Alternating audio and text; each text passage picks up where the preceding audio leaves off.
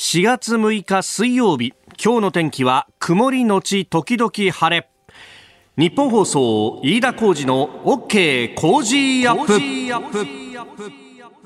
朝6時を過ぎました。おはようございます。日本放送アナウンサーの飯田浩二です。おはようございます。日本放送アナウンサーの新業一華です。日本放送飯田浩二の OK 工事アップ。この後8時まで生放送です。たた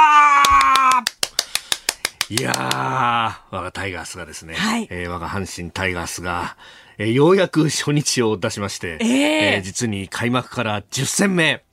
えー。ようやく初日だよ。やりましたね、ええ。いやもう今朝のスポーツ紙すごいことになってますよ。まずデイリースポーツはいやもうめちゃくちゃ嬉しいです。勝ったーって書かれていてようやくこうデイリーの伸ばし棒がこう虎柄になっているという、ね、虎の尻尾にデイリーの伸ばしは、はい。あの勝利した翌日はなるんですけれども、えなんか太くて長いね。お待たせ初尻尾って書いてありますね。えースポニチもですね、虎開幕と書いてありまして、えー日刊はですね、脱出1号テル万歳と書いてありますかね。ね佐藤輝明選手のホームランが出て、はい。そして、えー投げては西投手と、えーえー完封でというところでねそうなんで。す。サンケイスポーツに至ってはですよ、お阪神ファンの皆様おめでとうございますと書かれていて、ありがとうございいやます。もうこの一面の勢いたるや、優勝したのかと。おかしいよね。おかしいよね。冷静に考えれば、あの、まだ一勝9敗、借金8っていうですね。えーまあここからですからねいや、でも、あの、本当ね、ん昔思い出すんですけれども、はいやっぱ一つ一つの勝ちをね、噛み締めるようにして喜んでいくべきなんであるというですね、なぜなら勝ちの数が少ないからってね、昔はそうだったんですが、そうなんですよ。そんな初心を思い出してですね、私今日、あの、昔々に着ていたハッピと鉢巻きを家の中から引っ張り出して、ええー出社して、えー参りました。人気が入っていますよいね。や、これ私のあの、大学時代の。大学時代。大学時代はまだあの、に私大学入学が2000年なんですよ。で、あの、卒業が2004年で、あの、この会社に入社してきたんですが、あの、2003年シーズンはですね、あの、久方ぶりに18年ぶりに優勝したんですが、まあ、その前っていうのは、あの、野村阪神から星野阪神に至るぐらいの時で、えー非常にですね、厳しい時代で ありましたんで、まあ、その、お涙が染み込んでいるというね。えーえーああ、でも確かに2003年に優勝した時は私大学4年生だったんで、あのー一生懸命チケットを取って日本シリーズ甲子園球場に見に行ったその時にもこれ来てたはずですね。うわー、ええもう思い出のハッピーじゃないですか。この阪神タイガースのこのフォント、文字がまたこう、これ昔を彷彿させるというか。そうそう。だまさに、あの、プロ野球入れ込み情報で辛坊二郎さんとかがね、はい難儀やなって言っていた時に着ていたのと同じようなハッピー。昔はハッピーにメガホンに鉢巻きでみんな応援してたからね。今みたいななんかあの、レプリカのユニフォームみたいなのって、そんなになかったし、あってもものすごく高かったりとか、もうなんか、あの、特注品みたいな感じで、なかなかなかったんで、もうね、みんなこれだったんですけども、もはや過去のものになりつつあるね、こういうのもね。いやーでもいいですね。売ってねえんじゃないかなもうなあーそっか、そうですよね。私これを着て、はい写真撮ってエントリーリシートに貼って、えー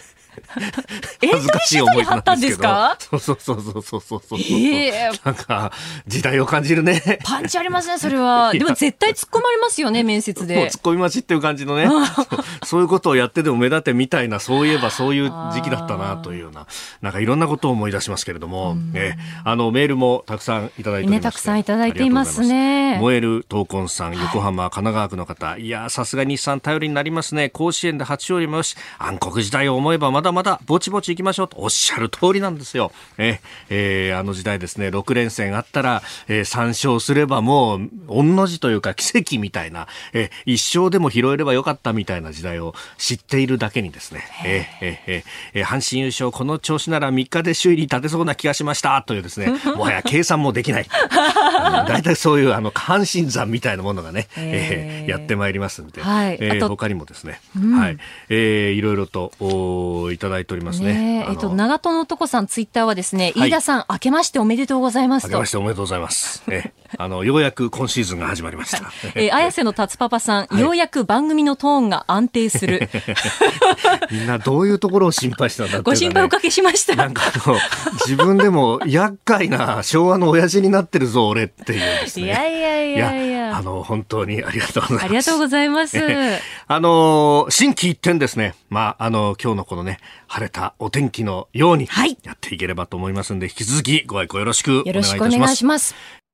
あなたの声を届けますリスナーズオピニオン。この傾向時アップはリスナーのあなた、コメンテーター、私、田新行アナウンサー、番組スタッフみんなで作り上げる番組です。えーぜひメールやツイッターお寄せください。えーベイスターズファンの方々からは、いや、嫌な予感がしてたんだよ。とまあ、外オースティンまだいないからね、と。覚えとけよっていうね。いや、あの、今シーズン、いや、どこのチームも面白いっていうかね、本当ジャイアンツ強いしさ。うん本当ですよね。どうなっていくかっていうね、えーあのーここちょっとね、あの、密かに注目してたのは、阪神爆弾って言ってたじゃないですか。どこが炸裂するかって言ってね。ええで、あの、裏テーマがあって、阪神に3連勝したチームって、その後3連敗してたりしたんですよ。何ですかその呪いみたいないや、本当だよね。まあ、まあ、その意味ではね、えー混戦セリーグになっていって、最後がっていうことになると面白くなるんだけど、まあ、それはあの、この最下位から上を見る阪神ファンのね、えーえー願いでもあったりするわけですが。はい。さて、えー今朝もね、あの、ニュースを掘り下げてまいります。えー今日のコメンテーターは、ジャーナリスト、佐々木俊直さんです。6時半過ぎからご登場。えーまずはイギリスが2050年までに原子力発電所を最大7基建設というニュースについて、エネルギー事情もこのウクライナ情勢を受けて変わっております。えーそしてニュース7時またぎは、ゼレンスキー大統領が国連の安全保障理事会で、えー戦争犯罪を非難しました。そして7時10分過ぎ、おはようニュースネットワークのゾーンでは、えーロシアの外交官追放に関して日本政府は慎重。まあ、えーロシアに対しての追加制裁のあり方についても含めて、えー昨日に引き続きまして、ウクライナの国営通信社、ウクルインフォルム通信の編集者、えー平野隆さんにインタビューした模様もお送りいたします。えーそして、新型コロナ対策、まん延防止等重点措置の初適用から1年となりました。えーさらに、スクープアップのゾーンでは、日本とフィリピンの2プラスをこの週末にも初開催というニュースを取り上げます。メール、ツイッターこちらです。メールアドレスは、コージーアットマーク 1242.com。アルファベットすべて小文字で COZY でコージーです。コージーアットマーク 1242.com。ファックスは0570-021242。ツイッターはハッシュタグコージー1242。ハッシュタグコージー1242です。今週はエーブル白馬五竜の大人リフト1日券を毎日2組4人の方にプレゼントします。プレゼントの応募おはがきでもお待ちしています。郵便番号100-8439ニッポン放送飯田浩司の OK コージーアップまで。ポッドキャストでお聞きのあなたにはコージーアップの番組ホームページにプレゼントの応募フォームがあります。こちらに住所やお名前、電話番号を登録してご応募ください。ここが気になるのコーナーです。スタジオ朝刊各紙が入ってまいりました。えー後ほどね、えーこの番組の中でも取り上げますけれども、ウクライナのゼレンスキー大統領が国連安全保障理事会で演説を行いました。えー昨日の、まあ、日本時間の夜11時ぐらいということで、えー長官各紙間に合っております。えー朝日新聞、えー戦争犯罪安保理で訴えゼレンスキー氏演説、対ロ圧力求めるということで、えーあります。えーウクライナ、欧州、世界は平和を必要としていると、えー国際社会がロシアに圧力をかけ続けることを望んでいるということで、まあ、オンラインでの演説でありました。えーそして、まあ、これがね、招集されたというのは、あ昨日、おとといともう週末からずっと報じられておりますけれども民間人の殺害が次々明らかになっていると、まあ、首都キーウの近郊おロシア軍が撤退をしたということでありますがこの周りの惨状というものが、まあ、白日のもとにさらされたというところで、えー読売新聞は民間人殺害ブチャ以外もということで、えーブチャだけではなくボロディアンカといううところでももっと深刻な被害があるのではないかということ。これウクライナ側がすでに発表しておりますが、えー EU と合同で捜査をするということが出てきております、えー毎日新聞はロシアの戦争犯罪球団ゼレンスキー氏演説虐殺安保理討論と。えそれから産経新聞ウクライナ侵攻最も恐ろしい戦争犯罪ゼレンスキー氏ロシアの追及を求めると。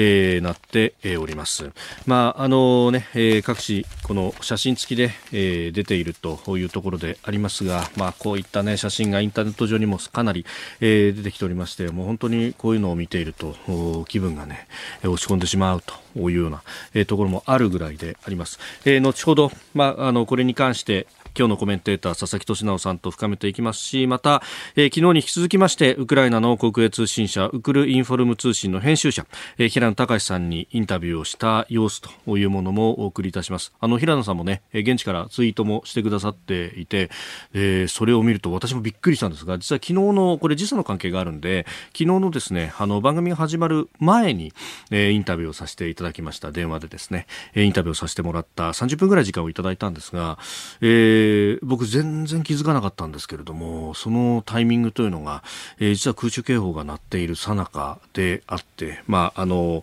他一緒に避難している方々と共にシェルターの中に入って身を寄せ合いながらそこで電話をしてたんだと。そうだったんだと。いやでもあのそうまでしてでも伝えたいことがあるんだということでありますし、まあ、あのそれをですねできる限りあの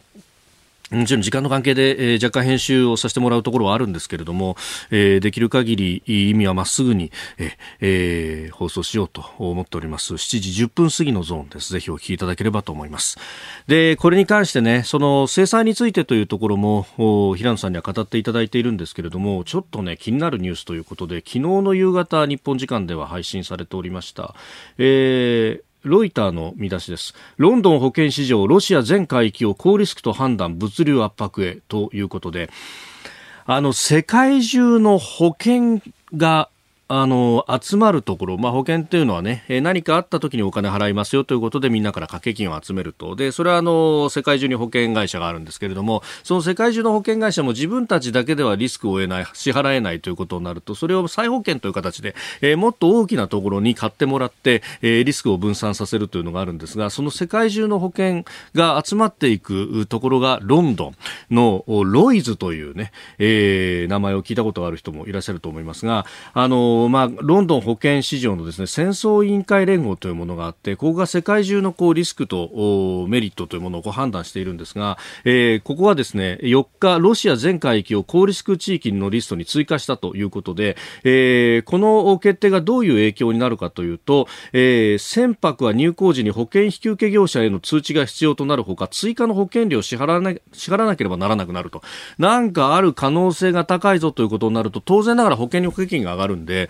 えー、そういうところには、まあ、あの保険会社からしたら行ってほしくない。もし行くんだったら追加で保険料支払えよって話になるんですが、えー、これですねあの海上保険会社によると数日間の通知期間を設けた上で保険料を引き上げられると。ロシア全海域ということになるんで今まではそのウクライナと周辺の黒海周辺であるとかアゾフ海のあたりっていうのは高リスク地域に追加していたんですが、えー、こうなると例えばサンクトペテルブルクの前であるとかあの辺はバルト海になりますがであるとかですね。あるいは、えー、日本近海オホーツクであるとかというところも含めてということになる。まあ、日本にじゃあロシアから LNG を持ってくるという段になってもこれ適用になるということになるであるとか、これね、結構な隠し玉をこれ、ロンドンの保険市場が、あるいはこれイギリスがなのかどうなのかっていうのはまだこれからわから、わかりませんけれども、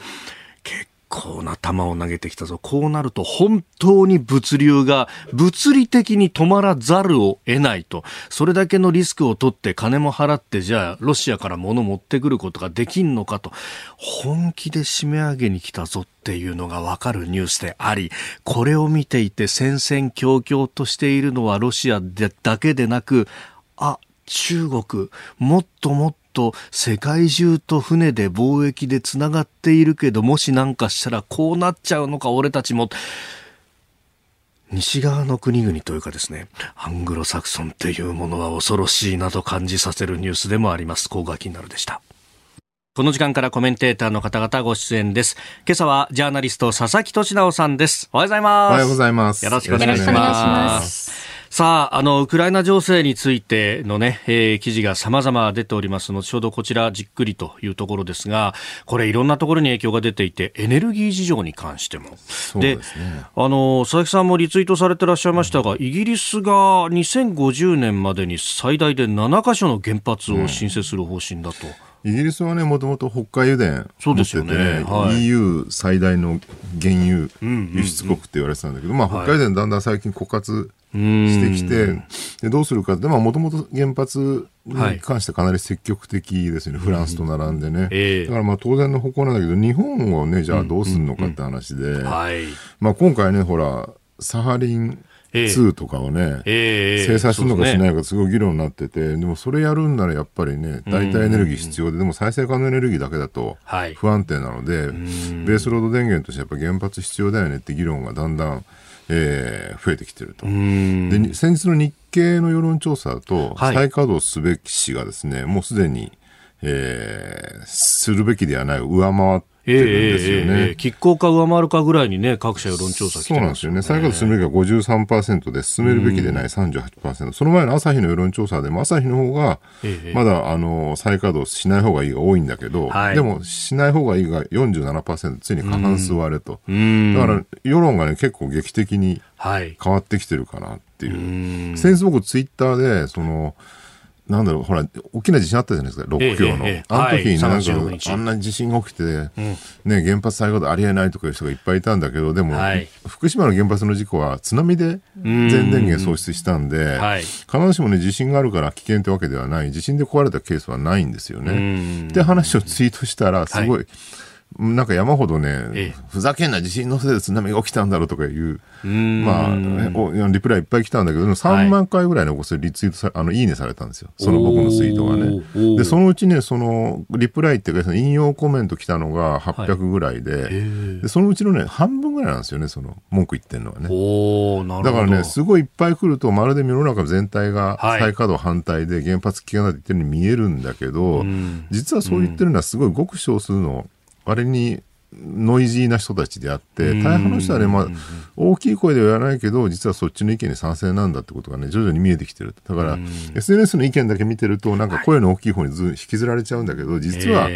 サイレントマジョリティはね、再稼働結構支持してる人が多いってことがね、だんだん世論調査含めて、そのツイッターとかのいいね数とかでも見えてきてるから、なんかね、政府はね、ここね、多分やっぱり世論を気にして、はい、未だ積極的に再稼働に踏み込んだ発言をまあ、ね、自民党の政治家誰もしてないですよね。そうですね。一部の細野さんとかを除いてね。そうですね。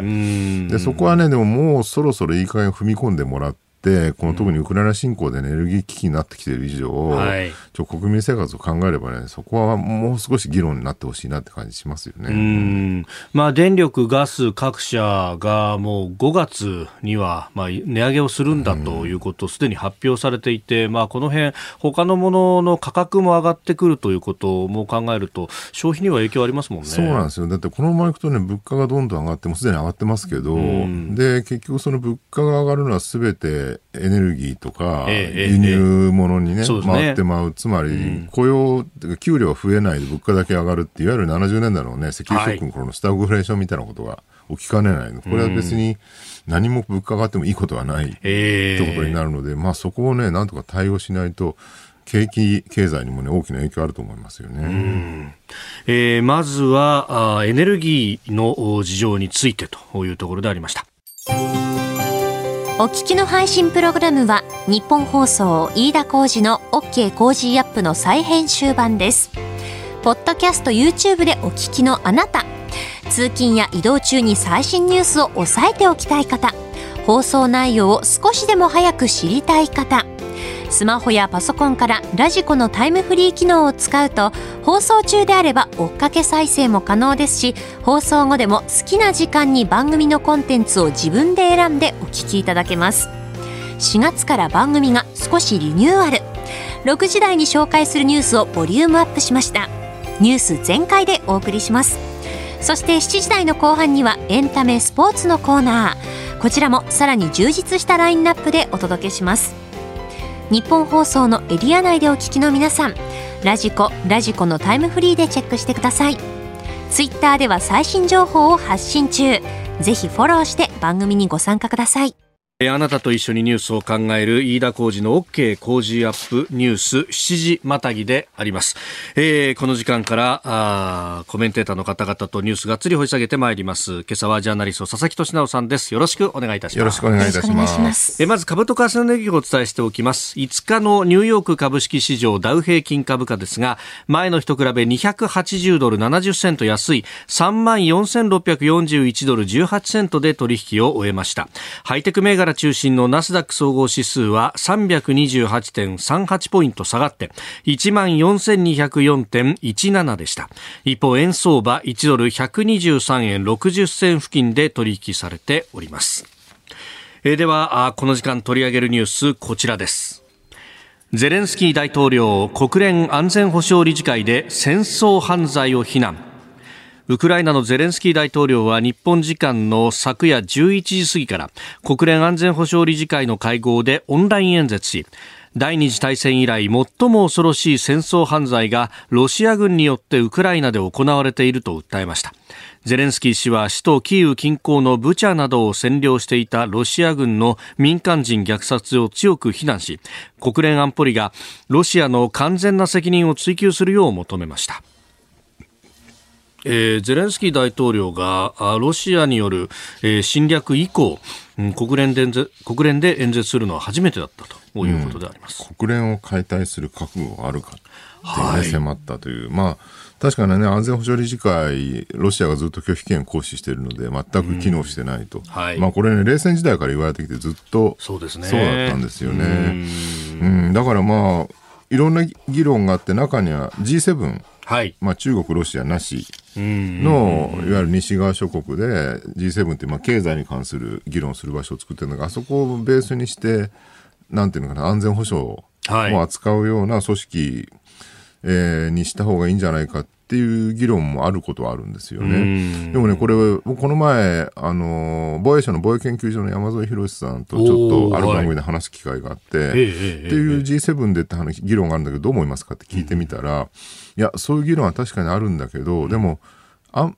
保理っていうか、まあ、国連はね、その中国やロシアも入ってるから意味があるんであって、それを抜きにしてしまうのは、はい、多分その国際的なね、えその安全保障の仕組みとしてあまりよろしくないんじゃないかってことをおっしゃって、確かにそうなんですよね。だから結局、その敵対してる国を排除するってことは、ある種の軍事同盟化、はいしてしまうだけのことであって、確かにそうですね、ね、だから国連の良かったのは、まあ、最初はね、連合国、あれ、もともとユナイテッド・ネーションズで連合連合国ですからね、そうですね。名称としては。そうそう、中国語だと連合国って書いてあるんですよね。そうそう。そうなんか日本はまるでこう戦後できた平和な団体みたいに見てるんだけど、はい、単純に、ね、第二次世界大戦の戦勝国の集まりであるっていうね、うん、ただそこにほら、結局、後で日本やドイツやね、はい、イタリアも加盟させて、まあ、全ての国が入るっていうのが前提になってると。はい、だからまあ結局そうならないでねその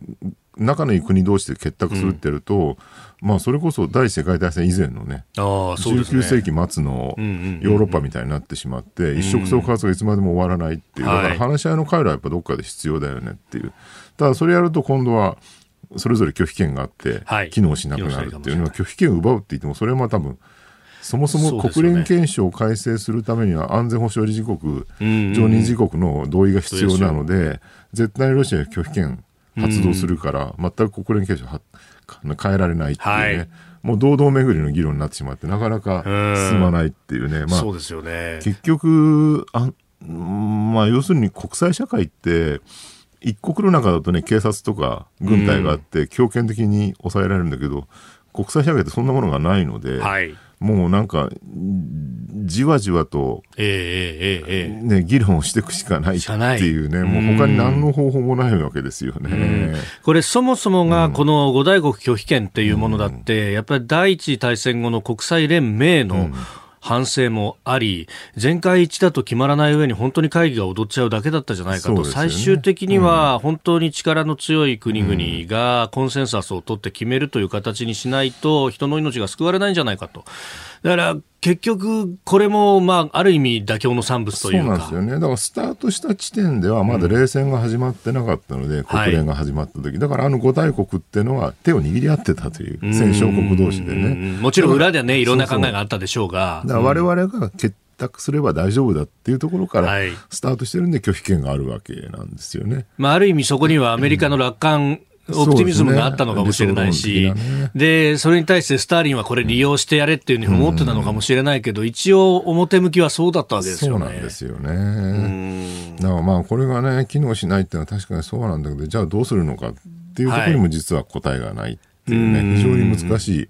でね、もうなんか安全保障ってね、もう延々とそういう話なんですよね。はい、クリアカットな綺麗な答えっていうのはどこにもないっていう。うん、で、これがね、僕ね、日本の、なんだろう、特にテレビワイドショー的な議論には一番馴染まない。っ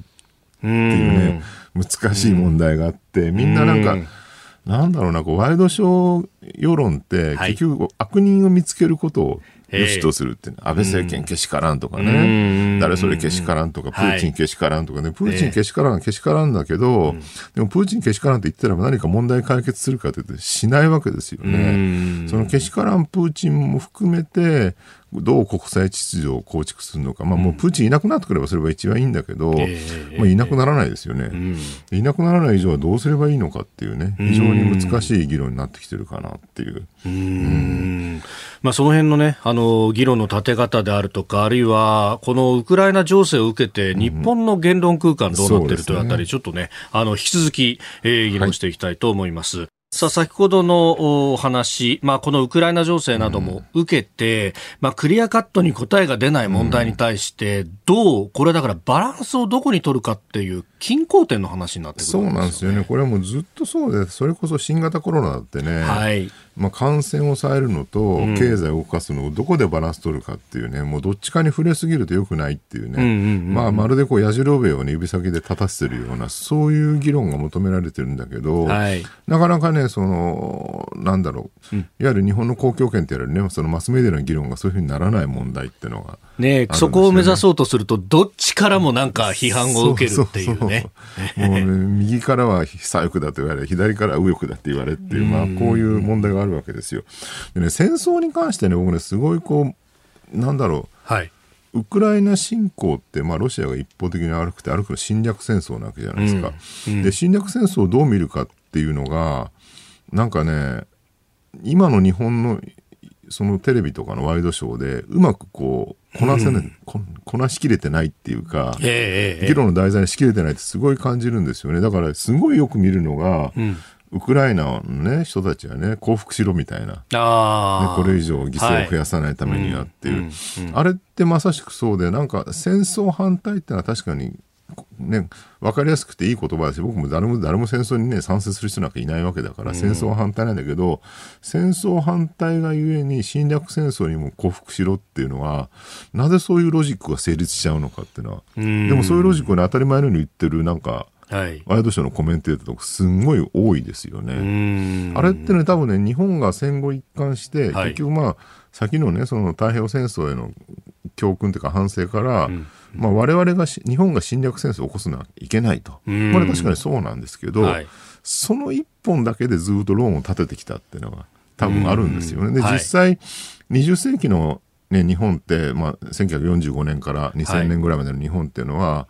い、まあ、周りにそんなに強い敵国はいなかった。中国ほらパンダ外交とかやってたぐらいで、まだ貧しかったし、はい、まさか中国がね、日本とこう、なんで軍事的に対立するなんてイメージあんまなかった。北朝鮮も、まあもちろん独裁国家だったんだけど、まさか核ミサイルが撃つとは思わなかったと。だからまあ、日本にとってのいわゆる仮想敵国、うんうん、まあ、自衛隊用語で言うと防衛対象国ですけど、はい、それはあくまで北の脅威のロシア、そうですね、ね。当時ソ連だった。だけで、だからまあ北海道にたくさん陸自を投入してたわけなんですね、戦車戦をということでしたね。まあでもそうは言いながら、それだけでね、あとはまあアメリカの核の傘に、抑止力にね、守られていて、はい、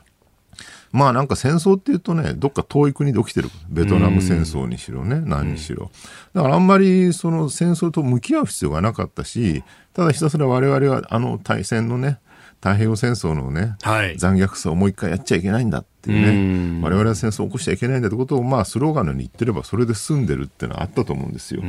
これはね、なんかアメリカなんかと全然違ってて、アメリカってやっぱずっと戦争し続けてるし、はい、例えば60年代反戦運動とか盛り上がったじゃないですか、えー、ベトナム戦争反対。あの頃だってアメリカの若者当時まだ徴兵制があったのでアメリカには、はい、いつ自分が戦場に送られるかもしれないっていう、まあ、ある意味の当事者意識ってあったと思うんですよ。でも日本はね、まあ、戦後一貫して徴兵制なんかなくて住んできたわけだし、はいなんかそこの60年代のね、今の段階世代の人たちが反戦とか言ってたも、まあ人事だ言ってしまえばね。でアメ、戦争はアメリカが起こすもの。そうなんですよね。うん、で、それが初めてこうな21世紀になって全然状況が変わりですね、中国が台頭しね、南シナ海、えー、まあ、占領しですね、はい、で、尖閣の問題も大きい、北朝鮮は核ミサイルを持ち、で、ロシアはね、反対側のウクライナで侵略戦争を起こしっていう状況になって、初めて日本はなんか自分たちが侵略するんじゃなくて、はい、侵略される側に回るかもしれないっていう危機感が初めて出てきたわけでしょ。だからそこに対して我々は、いや、日本が侵略する戦争の話するんじゃなくて、うん、侵略されたらどうするかって議論をしなきゃいけなくなってきてるのに、ある種なんかワイドショーのコメンテーターの世界では、いまだにその、戦後日本のね、はい、日本は戦略戦争を起こしちゃいけないんだっていうところのなんか脳の枠組みから一歩も進んでられてないっていうのもアップデートされてないんですよね、要するにね。ということだと思うんですよ。うん。確かにちょっと防衛費を増やそうみたいな議論が出るだけで、いや、防衛費だけは突出しなきゃしからんみたいなことが出てきてしまう、ね、そうなんですよね。じゃあ、この状況でね、防衛費増やさないで、抑止力自分の国でね、持たないどうするかって、だって、あの人たちはね、集団的自衛権はけしからんで言ってるわけでしょ、はい、だから個別自衛権で十分だって言ってる、個別自衛権で十分だって言うんだったら、防衛費増やさなきゃいけないってロジックになるはずなのに、まあそうですね、それも嫌だっていうね、じゃあどうすればいいのか、アメリカには頼るな、防衛費は増やすな、だからこそすぐに降伏しろになるけれども、じゃあ、もしそうなった時どうする、どうなるっていうのが、まさに今、そのそうなんですよね、占領していたところしかもなんか戦争に負けたのは日本ってほら、アメリカ軍だけだから、はい、占領して軍がね、平和的に日本に進駐してきたっていう、そのイメージしか持ってないので、ロシアが何してきたかあんまりこう印象として持ってないっていうね、うん、でもところがシベリアで、あるいはカラフトで、うん、えー、島列島で、同胞たちが何が起こったのかっていうのは、もっと語り継がなきゃいけない、ね、この記憶が欠落してるのは不思議でしょうがないですよね。おはようニュースネットワーク。取り上げるニュースはこちらです。ロシアの外交官追放、日本政府は慎重。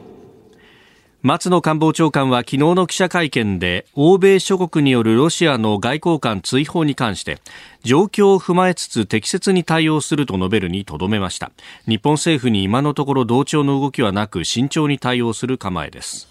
前例がないということのようです。で対立するのか難しいところですね、これね。日本はね、ずっと一貫して、あの、ロシアと中国両方の二方面はきついので、えー、中国との対立は避けられないから、なるべくロシアは仲良くしようって方針で、この、はいね、冷戦以降の30年ぐらいやってきたっていうのもありですね、ここでいきなりね、ロシアを対決にいきなり切り替えるってやっぱそれなりに重いってことだと思いますよ。ただまあ国際社会の今の情勢とか、特にあの、先日のあのブチャの西部北方のね、あの虐殺とかを見ると、ここはね、やっぱ西側にきちんと同調していかないと、ちょっと難しいんじゃないかなって感じになってきてますよね。うん、やっぱりここで問われるのは、もうどっちにつくうんぬんじゃなくて、価値観ってことになってますよね。うんえー、ドイツ、フランスというところは、外交官の追放というものをすでに発表しております。さあではここでですね昨日の早朝に収録しましたウクライナの国営通信社ウクルインフォルム通信の編集者、えー、平野隆さんのインタビューの模様をお聞きいただきます、えー、平野さんがウクライナにとどまる理由それから情報戦さらに今あった追加制裁についてエネルギーなど、えー、について伺っております。平野さんご自身は今も避難を続けていらっしゃると思いますけれども今後も落ち着くまでは国内で避難は続けられるという形ですか？次第ですが、えー、安全が確保できる限りは国内で活動を続けたいと思っています。というのも正直に言うと、10年以上ずっとウクライナに住んでるんですが、私の生活の基盤ってウクライナにずっとあるんですね。はい、友人などもそうですし、仕事もそうですし、すべてウクライナの中に私のあるので、はい。でその私の友人たちが命を懸けてウクライナを守ろうとしている中で、え私だけ外国人だからとさっさと逃げてしまうのには後ろめたさをやっぱり感じるんです。私は私でウクライナのためにできることはないかということを考える中で、今のところは自分の仕事を精一杯することが、この戦争において私ができる貢献なんだと私は思って今、仕事をしています、まあ、その貢献の一つが、平野さん、ご自身も情報戦のある意味のプレイヤーとして戦っていらっしゃると思うんですけれども、今回の国内でのまあ報道であったりとか、あるいはあのインターネット空間でのこうやり取りなどをご覧になっていて感じることというのはありますか、まあ、ロシアの偽情報というのは定期的とは言わないですけど、タイミングタイミングでこう変わっていくんですね、ちょっと前であれば核兵器の話が出てきたりとか、はい、その後には化学兵器、生物兵器の工場がウクライナにあるという偽情報を熱心に流してましたが、最近またそれが収まっている、はい、今は一番、ブチャの大量殺人というものは、あれは偽物なんだ、フェイクなんだという偽情報を総出を挙げて今、流しているところだと思いますね。こうした見えすいたことっていうのが、受け入れられると思っているのか、あるいはこれは国内向けのなんかやってるぞ感なのか。国内向けにはまず有効だと思ってると思います。大きな問題なんですけど、ロシアの政権が発表することを正しいと信じている人たちが国内にはたくさんいると聞いています。同時に国外向けにも一部の人たちが信じてしまうところがあるので、はい、大半の人が信じなくても、ちょっとの人でも信じればいいという形で大量生産して偽情報をまくんですね、ロシアは昔から。それをこう有効的に使って、例えば政策決定で制裁をあまり強くしないっていうのも過去にはありましたので。ロシアはこう言っている、ウクライナはこう言っている、国際社会はこう言っている、ちょっと決定が難しいので中立の立場を取りましょうっていうのは、過去でもどこかの国がしていたことがある立場なので、はい、そういうものを狙っているんではないかなとは思います。さあ、今回、我が国として追加制裁動くというようなことになっておりますが、日本としてやるべきこと、やれることというのはありますか？2月24日以降の日本の対応は私はとても優れていると思ってるんですね、2014年と大きく違う、しっかりした制裁を発動しましたし、はい、G7 で協調して行動してきたと思います、うん、最近になって日本の注目が避難民支援に集中していると思うんですね。はい。避難民支援は大切なことなんですが、うん、戦争を終わらせるための支援というものではないと私は思うんです、うん、ウクライナは今、武器の供与と制裁の強化、うん、それがこの戦争を早く終わらせるために重要な支援だというふうに主張しています。はい、であれば、日本がこの戦争を早く終わらせるためにできることというと、うん、G7 をはじめとする国際社会と協調して適切な制裁を科し続けることだと思うんですね。ウクライナは G7 に対して今、ロシアのエネルギーの禁輸、はい、それからロシアのすべての銀行を SWIFT 国際銀行間通信協会から遮断すること、うん、それからロシアの船舶による港の利用の禁止を求めています。この中で私の考えでは、はい、日本がきちんと議論すべきはエネルギー、特に液化天然ガス LNG 開発事業からの撤退だと思っています。最近、日本はサハリン1、2プロジェクトからの撤退の話があの、注目されていたと思うんですけれど、はい、もう一つ日本の事業があるんですね、え稼働していないアークティック2プロジェクトというものがあるんですが、うん、JBIC さんなんかが参加されたものですが、そこから撤退することを検討するのが重要じゃないかと思っています。うん、私は日本版ノルドストリーム2というふうに呼んでるんですけれど、ど。ノルドストリーム2、そのドイツとロシアの間でずっと議論があって、止めるか止めないかという話があって、戦争が始まったときに、ドイツは止めますというふうに決定をした、うん。はい、それもどちらもまだ稼働する前のプロジェクトで、さらに依存を高めるプロジェクト、という意味では、アークティック2プロジェクトというのは、ノルドストリーム2と似たようなところがあるプロジェクトだと思いますね。これね、経済産業大臣などは、まだまだ続けるんだと、権益を手放してしまったら、ロシアの企業だとか中国の企業に取られてしまうんだということを言ってますが、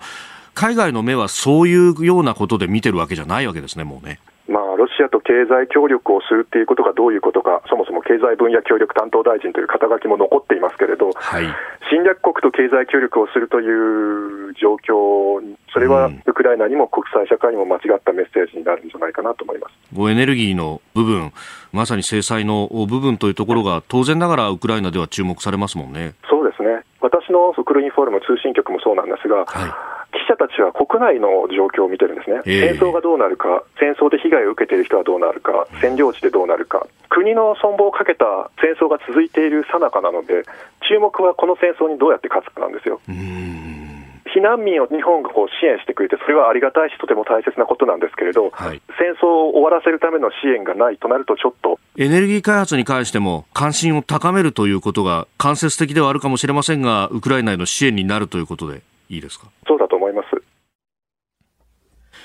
えー、ウクライナの国営通信社ウクルインフォルム通信の編集者平野隆さんのインタビューの模様をお聞きいただきました。アークティック2プロジェクトに関して JBIC という名前が出てきましたがこれはあの国際協力銀行という、まあ、あの日本の、ね、輸出信用機関で、えー、ありまして、まあ、前身は日本輸出入銀行という名前で、えー、ありました。だからここがお金出して結構大手商社が、えー、かなり絡んでいる事業でもあると。いうところのようですね。あの平野さんのお話の中でね、そのロシアっていうのはその国内世論ばかりに目を向けていて、うん、まあ、プーチン大統領、はい、これ割に中国なんかもそうですね、戦狼外交っていうの戦う狼。はい。あれも、だからなんかてか、他国に対してこう敵対的な外交をするっていうのは別にそれは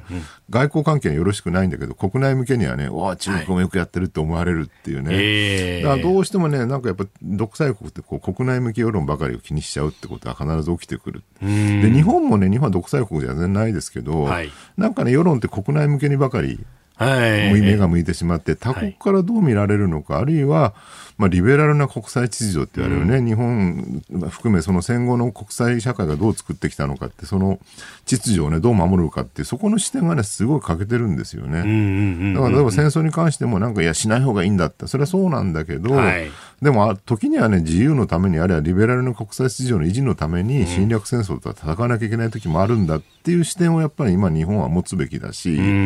そのなんかね、対外的な視点をもっとこう世論に、取り込んでいくってことは、今、このウクライナ侵攻期間ですごい大事になってきてるんじゃないかなって感じはしますね。まさにそのリベラルな国際秩序の中で利益を最大限上げてきたのが、うん、そしてそれで戦後復興してきたのが我が日本だということですよね。そうなんですよね。うん、だからこんだけね、ブチャのその、ね、虐殺で、はいうん、ヨーロッパがさらに制裁を、ね、はい、して、もう天然ガスの輸入もひょっとしたらやめるか、ええっていうね。リトアニアはもう発表しましたね、そうなんですよね。はい、ドイツがもうあと決断するかどうかっていう段階に来て、日本だけサハリンワンツーね残しとくっていうのは、はい、ちょっと僕ね、この状況でありえないんじゃないかなと思うんですよね。もういっそそこでね、原発再稼働して、はい、で、サハリンからのね、原油、あの天然ガスやめるっていう決断は僕はしてもいいと思うんですけどね。まあ、それこそね、ドイツはそれまでは脱原発で脱炭素というものを掲げてましたけど、石炭火力ももう一回やって、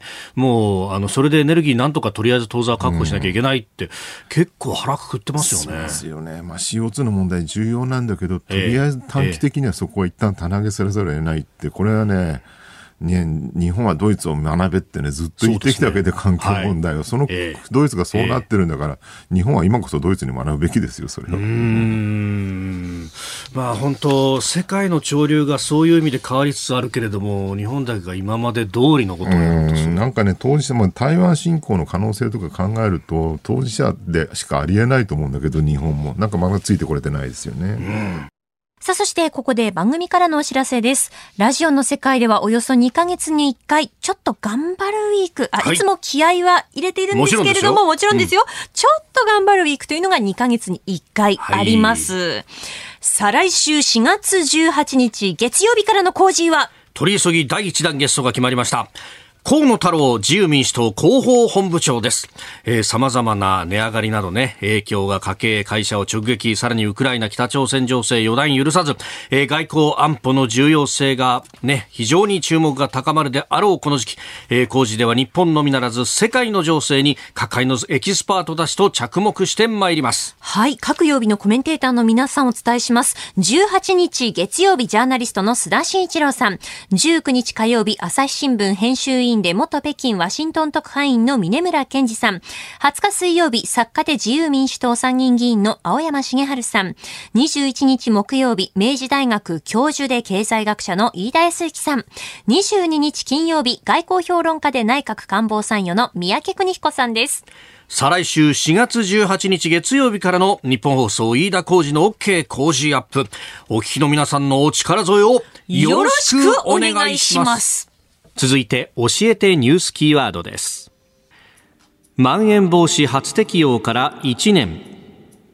新型コロナウイルス感染拡大の抑制策として緊急事態宣言に準じるまん延防止等重点措置が初めて適用されてから昨日で1年となりました。緊急事態宣言発令の前段階でも対策が打てるよう菅政権が新設し岸田総理は積極活用して第6波に対応しました。えー、そうか、1年前かというね、オリンピックを前にしてみたいなところの思惑もあったような気がします。ただ今回、まあ、前回のね、あの、正月頃の第5波は一気に収束して減ったんだけど、第6波はなんかじわじわ減りつつあるんだけど、なんか下げ止まってる感じでね、昨日も7000人ぐらいいましたしね、発信期間、東京都でね。はい。あんまり減ってないんですよね。で、まあほら、3回目接種がすごい日本は遅れて、はいまあ、これね、ワクチン担当大臣のせいだとか、岸田政権何してるのか、いろんなこう、えー、批判もあったんだけど、はい、もう、なんかその反省で次の第4回は、早く始めるみたいなね、ゴールデンウィーク明けぐらいからやるとか言ってるんだけど、結構医療クラスターの人たちの発信見てると、どうも海外でのいろんな研究で、4回目接種はあんまり効果がない。っていうね、話も出てきてる。どうなんだろうって話がね、出てきますね。となるとね、一体今後どうするのかよくわからないっていうね。そうですよね。うん、まあ、このね、あの、総理官邸のホームページ見ますと、昨日段階のデータで、まあ、高齢者65歳以上に関しては83.3%が3回目接種終了なんですが、全体で見ると43%。低いんですよね、相変わらずね。5割いってないんですよね、これね。だからなんかもうみんな飽きてきて、ウクライナ侵攻もあったし、ほとんど忘れかけてんじゃないかと。はい、まあ、スペイン風邪もこうやってなんとなく終わったんだろうなっていう感じもあるん佐々木さん、前回ご出演の時におっしゃってましたよね、うん。うん、お医者さんに聞いたらそうだった誰もどう終わったか知らないっていうね。だからね、なんかいろんなこう行動様態、今回変わったなって、はい、例えば飲みに行かなくなったっていうのすごい大きいですよね。個人的に飲んでる人はいるんだけど、例えば会社の飲み会とかやっぱいまだにできないし、そうなんです、ね、どの段階になったらね、忘年会やってよくなるのかっていうのが、よくわかんない。これマスクもそうで、いつやめていいのかわからないっていうね。だなんか気が付いたら2030年、日本人だけがまだマスクしてたみたいなこ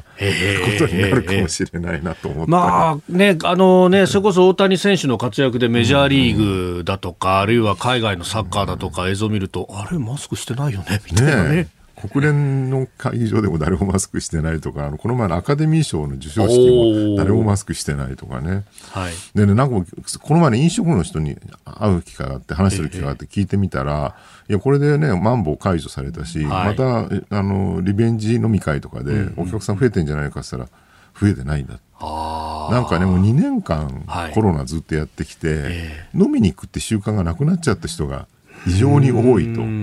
だからね、逆に例えばマンボウとかその緊急事態宣言の間は、はい、あの自治体とかから支給されてたじゃないですか、お金が。協力金的なものがね。飲食で、はい、それで、ね、結構食えてた店を、特に個人経営のちっちゃなバーとかだと、あの店主一人でやってるようなね、えー、月30万とか出てたら、まあ、下手するとそっちの方が収入多いと、ね、日頃の売り上げ。なので、もうそれでお店閉めて、沖縄あたりね、こう遊びに行ったりする人もいたらしいんですよね。なるほど。でところがこれでまあ終わって協力金なくなって、お店開けましょうって言っても客が戻らないので、その飲食店の人曰く、これから潰れる店が増えますよ、佐々木さん。おそうですよね。確かに税理士の知り合いなんかに聞いても、うん、いや、飲食店なんかは過去最高益を出したところもあったんですよ、みたいな話で、そうなの？みたいな。そうなんですよ、ね、結構ここがね、うん、こう、この先どうするんだと、ね、そうなんです。だからどうやって、だからね、その日常に定着していくみたいな話もあるんだけど、うん、そのスペイン風邪がね、今のインフルエンザ、香港型みたいになったように、ただその段階でね、その生活様式とか、まあ、そのマスクも含めたね、うん、あるいは飲み会とか、それを一体どこで終わらせるのかっていうのがね、明確に見えなくなってきて、これ日本人の悪い癖でずるずる続けちゃうっていうことになるのかなという。はい。続いてここだけニューススクープアップです。この時間最後のニュースをスクープアップ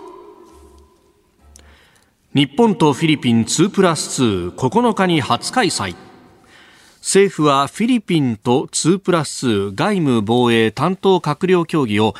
9日、今週の土曜日に都内で初めて開くと発表しました。林芳正外務大臣と岸信夫防衛大臣が出席し、東シナ海や南シナ海で覇権主義的な行動を強める中国への対処を念頭に、防衛協力などを協議し、結束を確認します。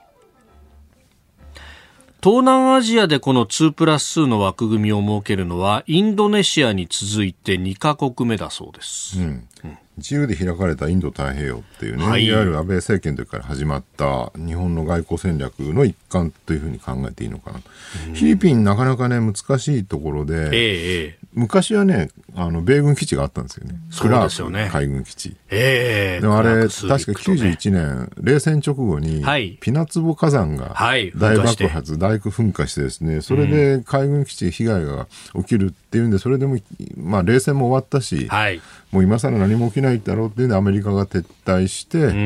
ー基地も閉鎖になって、フィリピンにお返ししたっていうね、はい状況だったが、あの時はまさかに中国が台頭して、ええ南シナ海に、ね、押し寄せてくるとは誰も思ってなかったんだけど、その後、まあそういう状況が起きたので、フィリピンもね、ここに来て、舵取りが難しくなってきてるっていうね。ええだからまあ、東南アジアにとってはね、もう中国ってのは非常に大きな経済、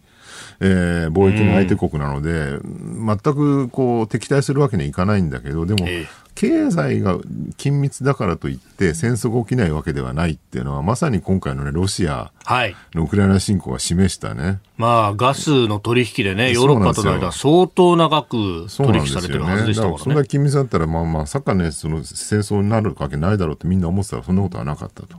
だからよく中国に対してもね、こう経済的に結びつけば、はい。ね、あの日中間のそういう、ね紛争起きないんだって言ってる人がいたんだけど、まあ、そんなことはありえないよねと。経済は経済、戦争は戦争だっていうところで、ええフィリピンも、まあ、やっぱりここで、ね、アメリカ並びに日本と仲良くして、えーそこをなんとか守り、守るしかないっていう方向にだんだん舵を切り始めてるのかなと。うん。ただね、今回そのウクライナ侵攻で、はい。中国がどう出るかっていうのがね、うんかなりそうですね注目されてる。今のところ、なんだかよくわからないっていうか、そうですよね。ロシアの味方をしてるようにも見える安保理会合とかでは、はいえーロシアに同調してるような感じがするんだけどでも積極的にな最初ほら武器供与するって話もそうですよね。一瞬ありましたよね、ロシアに対してね、それも今進んでないので、確かに。うん。まあ、かなり様子を見てるかなと。えーね、だからこんだけロシアが世界的にね国際社会の中で孤立してるのを見て、はいあんまりそこに引きずり込まれたくないっていうのはあるんでしょうねと。れ先日あの中国のね某大手テック企業のはい人とちょっと飯を食う機会があってですあ。ね、ほうほうほう。でその人にどうなんですか中国はロシアと仲良くするのって聞いてみたら、うんなんかね引きずり込まれて国際的に孤立する仲間になりたくはないと。うん。ただね、佐々木さん、中国のことわざにね、はい唇滅びて歯寒しっていうのがあるんですよ。唇滅びて歯寒し。唇がなくなったら歯が寒いよねと。唇ってのは盾みたいなもので、歯にとってのね。なるほど。だからロシアがいなくなると、ええええええ。ね、その中国だけがね、ヨーロッパやアメリカのと対立しなきゃいけないって、これはきついので、まあ、ロシアがいてくれた方がちょっとは助かるっていうね、なるほそういうど。微妙な気持ちなんですよと。ないよりはあった方がいいけど。そうなんですよね。なるほどでね、なるほどなと。だからそうなるとね、まあロシアってほら、経済的には極めて弱い。まあ GDP の規模は韓国波ぐらいしかないって言われて、ねええまあ輸出するものもね、天然ガス、石油、はい。あとはまあ小麦とかそんなしかないわけで、ええまあかなり脆弱な国であると。で、だから軍事力だけ異様に強いんだけど、その軍事力さえも実は、ね、その、ぐ軍力として、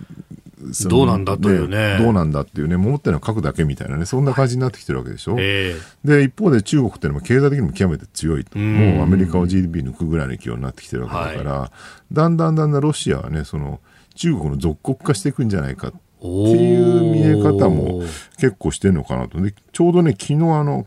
立命大立命館大学の上上久保正人さんで政治学者いらっしゃいます。ええはいあの人がね、あの、ダイヤモンドオンラインに記事書いてて、うん。これはモンゴル帝国の再出現じゃないかって。なるほねど。タタールの首輝ですよね。なるほど。要するにユーラシア大陸がええ中国中心にえ再構築されて、ロシアはなんかそこにぶら下がるだけの国になっていく可能性がまああるかなっていうね。まあ、ロシアからすると、それはまた、ね、いや嫌でしょうね嫌でしょうね。嫌でしょうねこれ、ある意味のタタールの首輝、そかなり、まあ、ギプチャ韓国はレ、あ圧政を敷いたから、ロシアにとっての、まあ、黒歴史的なところはありますもんね。そうは言ってももうこのプーチン大統領がいなくならない限り、プーチン政権続く限りは多分西側の制裁は終わらない。うん。ね、でしかも、ねそのプーチンがこれ以上引くとは思えないので、はい。そうするとずっと制裁続き続ける、そうすると経済はどんどんどんどん低迷化して、崩壊していく、そうすると、ますます原油のね、原